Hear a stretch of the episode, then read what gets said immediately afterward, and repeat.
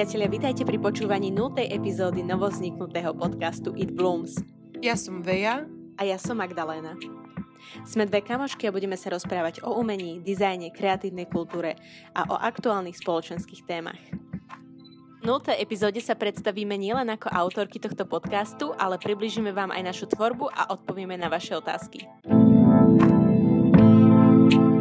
Tak ja by som asi začala tým, že vám predstavím Magdalénu. Magdaléna Masárová tvorí polovicu tohto podcastu a je to čerstvá absolventka Akadémie umení v Banskej Bystrici, navštevovala ateliér klasických maliarských disciplín profesora Ľudovíta Hološku, Zišla z maliarského prostredia, no považuje sa za vizuálnu umelkyňu. Napriek tomu, že vychádza primárne zo svojho média maľby, v rámci tvorby prepája rôzne disciplíny a kombinuje ich až do intermediálnych presahov. Médium chápe ako jazyk, vyjadrovací prostriedok, prostredníctvom ktorého sa podľa nej dá najvhodnejšie či najautentickejšie zobraziť daná myšlienka a názor. Hodnota samého vystavenia je pre ňu rovnako dôležitá ako samotný proces tvorby. Áno, ďakujem za uvedenie. Poďme si teda spoločne priblížiť témy, ktorým sa venuješ vo svojej tvorbe. Čo je momentálne hlavná problematika, ktorou sa zaoberáš a ako z nej vychádzaš? Ja sa vo všeobecnosti zaoberám takými ontologicko-gnozologickými otázkami, čiže o byti a poznaní, ale teda tou hlavnou témou je človek a jeho limity poznávania, jeho postavenie spoločnosti, miesto, kde žije, sily, ktoré ho determinujú a moc, ktorá ho deformuje Mojím východiskom sú fotografie figúr, ktoré nachádzam v médiách, na internete, na sociálnych sieťach. Vychádzam aj z mojej osobnej zbierky nejakých rodinných fotoalbumov a tiež čerpám aj zo skic, ktoré vlastne vznikajú takým bezprostredným záznamom reality okolia okolo mňa. Z každej tejto nejakej inšpirácie si vyberám len vyslovene to, čo sa mi hodí, pretrhávam tie pôvodné kontexty a vytváram nové príbehy s novou emocionalitou. Pracujem formou expresie a gestická malba tiel je väčšinou umiestnená do nejakého neupevneného prostredia alebo sveta. A čiže teda tie postavy sa nachádzajú v pozadí. No a toto prostredie, pozadie pokrýva štruktúra znakov, ktoré vlastne vyčerpajú svoje námety z prírody, z prírodných motívov a z folklóru. Tu ma, tu ma dosť zaujíma, že o čom ty premýšľaš, že je to dosť špecifická téma, dosť veľa vecí, ktoré si myslím, že nás ovplyvnili aj tým, ako sme vyrastali, v akom prostredí. Ja si tam nachádzam teda veľa znakov, ktoré si myslím, že sú prítomné v mojej forme, ale teda približme poslucháčom, že o čom premýšľaš. Takže samotné to, že pracujem s tými prírodnými a folklórnymi námetmi je práve takým logickým vyústením presne prostredia, v ktorom žijeme, teda uvezme z obce Radošovce, ktorá je na Záhory. Je tu teda pomerne ešte stále veľa prírody okolo nás a aj naša obec e, ešte stále žije tým folklórom. Spomenula si, aké sú pre tvoju malbu veci typické, že pracuješ s nejakou simuláciou, dekonštrukciou, apropriuješ rôzne rozšírenia a skúmania tvojho vlastného ja v nejakom priestore a čase. No a čas je niečo, čím sa zaoberám aj ja. Ako skúmaš to, že si to ty, je to tvoje vlastné ja, ktoré, ktoré spomínaš v svojich metódach? Tak eh, na jednej strane je teda v mojich malbách čas prezentovaný v jeho trvalosti, čiže je zbavený pôvodného kontextu ale na druhej strane pracujem akoby so skúmaním vlastného ja v tom priestore a čase. Tu sa teda stotožňujem s metódou toho, že pre každé obdobie je typicky určitý súbor znakov a k uvažovaniu o tomto ma vlastne doviedol rozhovor s moldavským umelcom s Alexandrom Pinejom, ktorý veraví, že tieto e, typické znaky sú rozdelené medzi obsahom a formou a mm. sú založené na sociálnom pozadí každého umelca. Čiže vlastne ten umelec, je to aj logické, že reflektuje to, čo ho bezprostredne obklopuje a teda život existujúci v obrazoch je teda založený primárne na tých informáciách, ktoré má k dispozícii.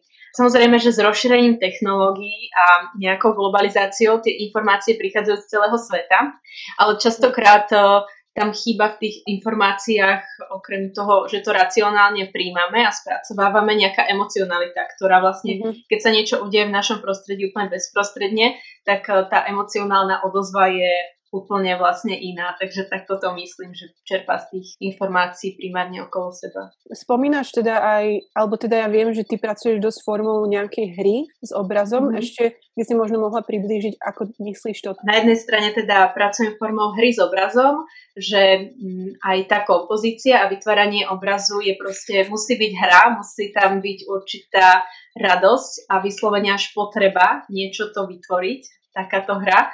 A na druhej strane je to častokrát aj hra s divákom, pretože mm, ja pracujem s, s rôznymi vrstvami malby, ktoré na seba prevrstvujem, prekombinujem. Často je to platno úplne celé vyplnené rôznymi podnetmi a nie sú možno často ľahko čitateľné alebo dešifrovateľné divákovi, že môžu aj zavádzať že teda obraz má v úvodzovkách určitý názor a zrazu pozrú sa na inú časť obrazu a zistia, že to je si navzájom protichodné. Takže je to taká hra, manipulácia s divákom, ale teda nechcem tým diváka nejako znižovať, ale naopak ho iba podnecovať k, ku kritickému mysleniu a o záujem o ten obraz a o to, čo ten obraz chce povedať, lebo aj napriek tomu, že sú to väčšinou malby, tak eh, ja si myslím sama o sebe, že sú to teda konceptuálne malby a že tá myšlienka je veľmi podstatná aj v tých obrazoch. Že nie sú to len pekné obrazy v úvodzovkách.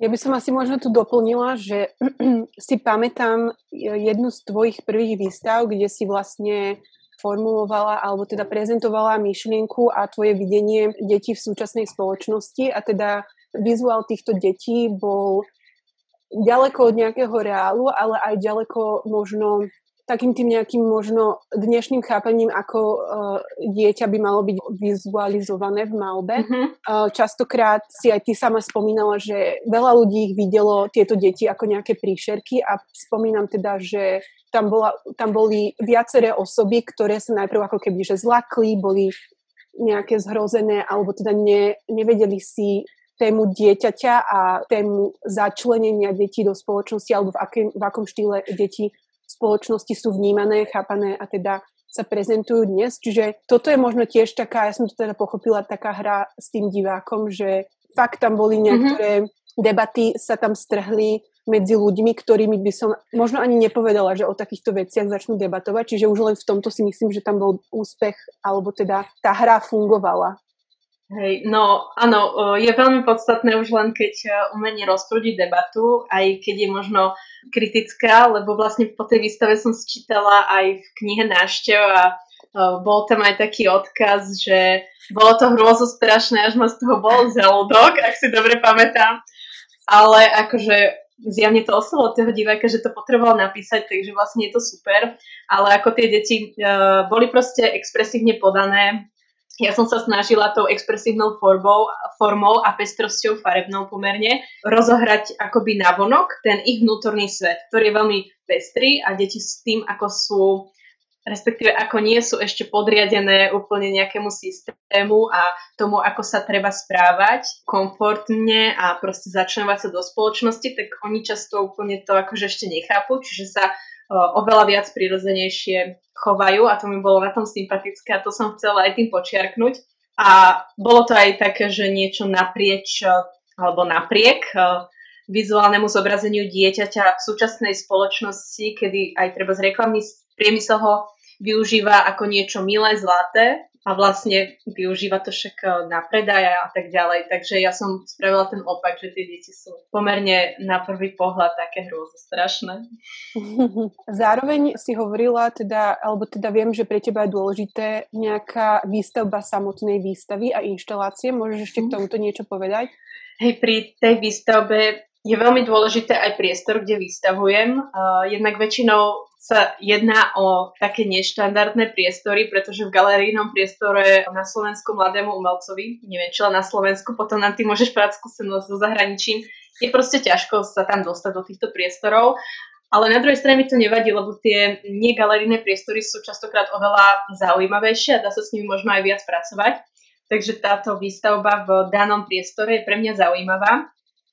A tiež tu pracujem aj s pojmom intertextualita, dve rovnaké výstavy, teda respektíve tá výstava pozostáva úplne z rovnakých obrazov, ale každá je vystavaná inak, obrazy sú inak zoradené, môžu sa navzájom prelínať napríklad, alebo pracovať e, so zvukom, s priestorom, so svetlom, tak môžu vyznieť ako dve úplne odlišné veci. Aj pojem intertext je pre mňa veľmi dôležitý. Mohli by sme vysvetliť teda poslucháčom, čo myslíš slovom intertext? E, je to vlastne prepojenie textov, v ktorom tie texty sa navzájom stýkajú a každý ten z tých daných textov je tkanivom alebo mozaikou rôznych citátov.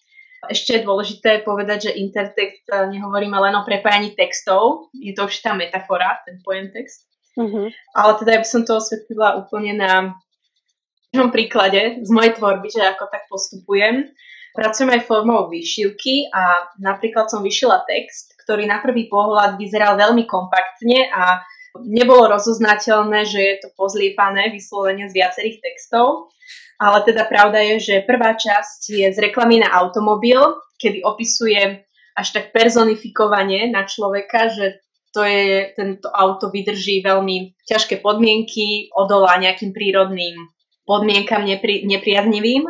Na to plynulo nadvezuje text, ktorý vychádza z výroku Fica, ktorý povedal vlastne alebo reagoval na to, že na Slovensku je pomerne nízky plat a ľudia z toho dokážu vyžiť, tak on to vlastne vnímal ako pozitívum, že e, keď prídu ťažké časy, tak vlastne Slováci dokážu veľmi alebo lepšie vyžiť.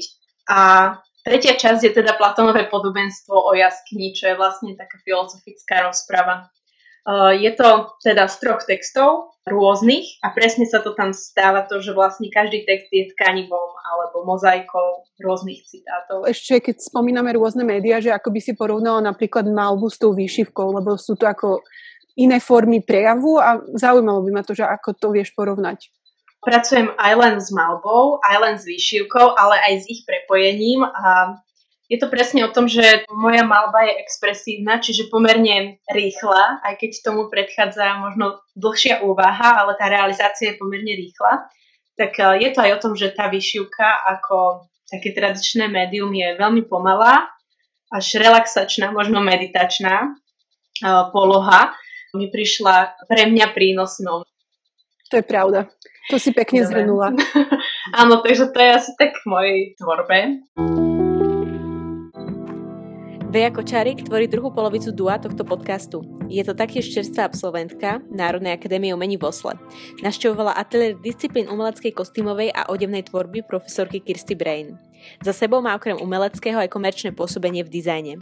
Rada svoju tvorbu opisuje ako príjemné uvádzanie chaosu do poriadku. Pracuje primárne s fenoménom odevu slovenských žien a s tým spojeným životom, ako napríklad fenomén pekná predná izba, páračky, škrobenie a šatovky.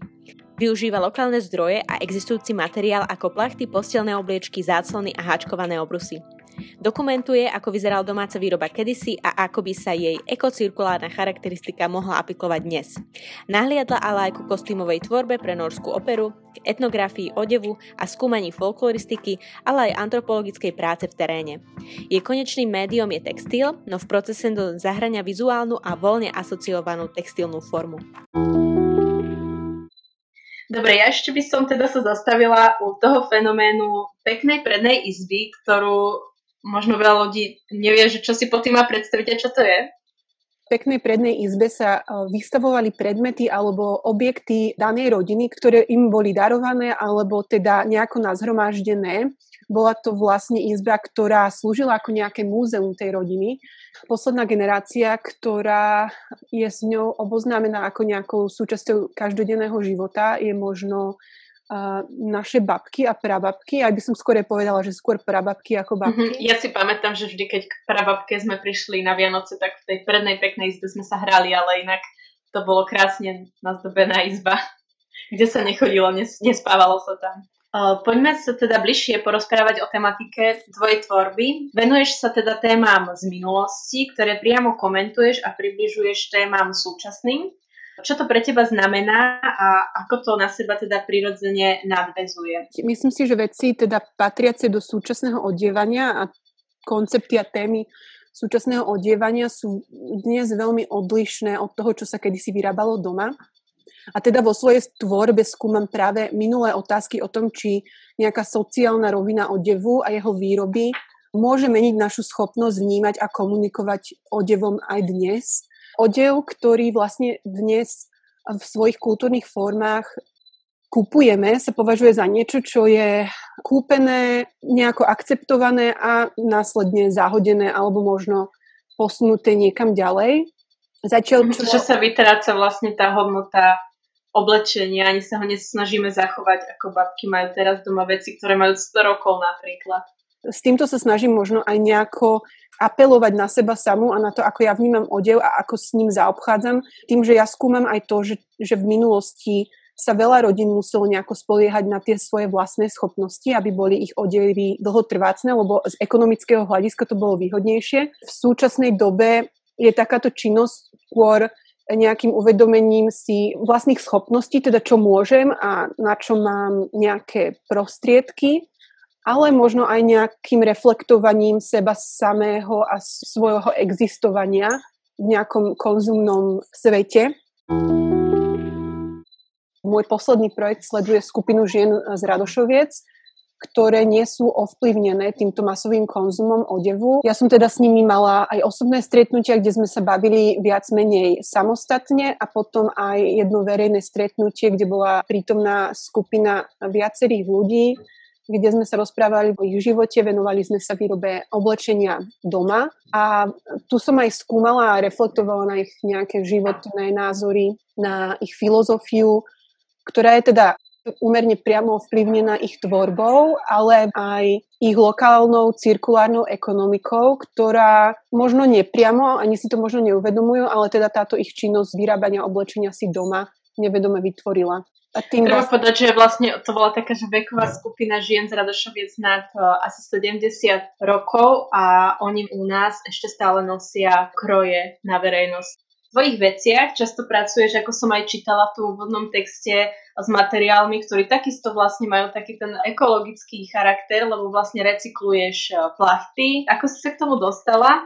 Primárne to bolo spojené s tým, že Textil v svojej podstate je dosť náročný finančne a hlavne keď človek rád experimentuje a teda tvorí v nejakom väčšom množstve v mojej praxi alebo teda v mojej tvorbe. Mám rada, keď niekde zlyhám a z toho vznikne niečo, čo pridá hodnotu jednotlivému projektu alebo k tomu dielu. No a vzýšlo to aj z toho, že keď pochádza niekto z dedinského prostredia, a teda hlavne prostredia, ktoré má postkomunistický charakter, nejaké také zhromažďovanie je veľmi prirodzené. A ja som zistila, že teda prastará mama, stará mama, aj moja mama majú tendenciu zhromažďovať práve tieto textilné formy v domácnosti, ako sú plachty, obliečky, obrusy, ktoré boli jednak darované, alebo možno sa im nehodia do toho, čo by chceli mať v domácnosti, alebo ich odkladajú na lepšie časy. A teda my sme mali o tomto nejakú diskusiu a ja som teda sa im snažila nejako vysvetliť, že by bolo fajn, keby namiesto toho, aby ležali nehybne v skrini, sa nejaké vyčlenili a že teda začnem vdychovať nejaký druhý život materiálom, ktoré by uh-huh. na druhej strane možno boli nepoužité alebo menej použité. Uh, takisto je veľmi typické v tvorbe používanie otieňov bielej farby. Uh, má to nejakú symboliku? Má to symboliku a vlastne pracovanie s bielou farbou bolo tiež rozhodnutím pri v mojom poslednom projekte, ktorý teda sa zaoberá hlavne slovenskou ženou a vyrábaním oblečenia doma. Biela je v slovenskej domácnosti výraznou známkou alebo symbolikou úspechu a nejakého duševného obohatenia. Pokoja. Pokoja. A stelesňovala aj silu spoločnosti a nejaký získaný e, nejaký symbol získaného dobra. Biela plachta, ktorou pracujem asi tak najviac, absorbovala akési tieto telesné hodnoty človeka a tieto hodnoty boli potom priamo alebo aj nepriamo obsiahnuté v odeve. Biela tiež ako jedna z najzákladnejších farieb mala tiež schopnosť komunikovať naprieč generáciami a tým pádom nejako konzervovala ten najlepší vek toho odevu. Čiže možno ten kroj v jeho podstate tie jednotlivé odevy, napríklad rukavca alebo škrobenice sú biele a tým pádom sú viacej atraktívne možno aj tebe momentálne a možno pôsobia modernejšie dlhšiu dobu. Hej, tak biela je akoby nadčasovou farbou. Tým, že spájam nejakú tú filozofickú stranu môjho rozmýšľania s farbou, ale prepájam to vlastne aj s mojou skúsenosťou, kedy som sa rozprávala s tými ženami a môjim vlastným bytím a tvorbou. A ten kroj najmä radošovský pozostáva z veľkej časti bielých e, kúskov, ktoré sú vlastne ešte škrobené a bielené, aby naozaj vyslovene svietili. Takže oni takisto určite tú bielu mali zaužívanú.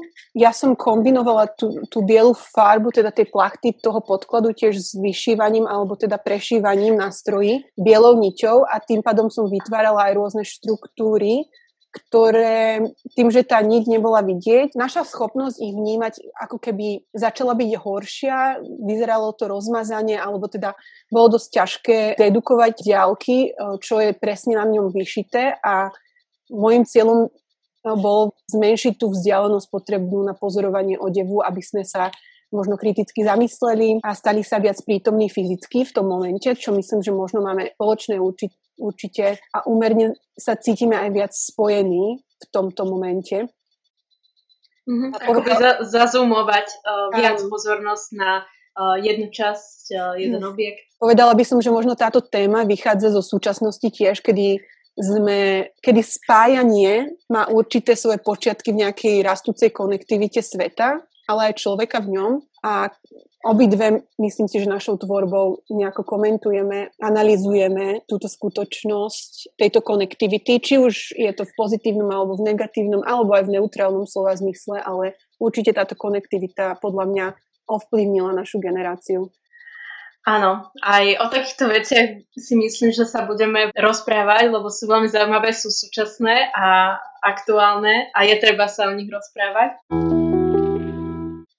Tak to by bolo pre dnešok asi všetko. Teraz by sme radi zodpovedali dané otázky od vás. Adelka sa pýta, čo nás viedlo k vytvoreniu vlastného podcastu. Tak ja si myslím, že prvotný nápad vyšiel od Vej, takže kľudne môžeš povedať. Primárne to bolo preto, lebo sme si posielali veľa hlasových správ a rozprávali sa veľa cez videohovory. Týmto podcastom by sme radi vyvrátili nejaké stereotypy, ktoré sa týkajú tvorivého alebo umeleckého života.